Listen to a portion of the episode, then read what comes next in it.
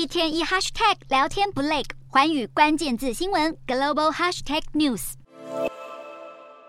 北韩十三日上午从东部近海利用潜艇试射战略巡弋飞弹。北韩官媒朝中社表示，这次发射证实了系统的可靠性，也测试了潜舰部队的水下进攻行动。这是北韩继九日发射六枚短程飞弹后最新一次试射。外界普遍认为，这可能是在针对美国和南韩准备展开的大规模联合军演所祭出的反制措施。由于北韩挑衅日益加剧，美国与南韩的联合军演也将聚焦部队对导弹威胁的反制能力。这将会是两国五年来规模最大的一场演习。不过，这个举动马上就惹恼了北韩当局。北韩领导人金正恩十二日召开劳动党会议时，便表示，美国与南韩的战争挑衅已经踩到红线，平壤将采取重大且实际的措施来进行更具攻击性的战争吓阻力。不禁令外界担忧，北韩可能会以美韩军演为借口，增加飞弹试射，甚至展开核试验。金正恩先前才在女儿的陪同之下视察一项火力攻击演习，并下令军方要为真正的战争加强演练。他还特别向官兵们强调，要为两项战略任务做好准备。首先是吓阻战争，另外是在战争中掌握主动权。这番强硬的言论似乎意味着两韩关系已经来到近几年来最紧张危机的时刻。